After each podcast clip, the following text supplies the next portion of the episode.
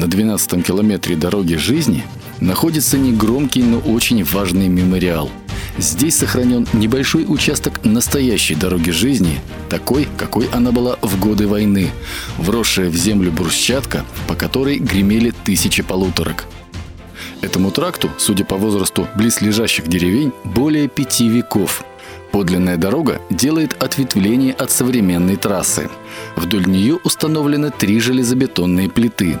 На левой плите указатель на Кабону, на правой – на Ленинград. На центральной слева высечена надпись «Слава героям дороги жизни» и актуальная цитата из листовок военной поры: «Чем больше рейсов, тем быстрее победа над врагом».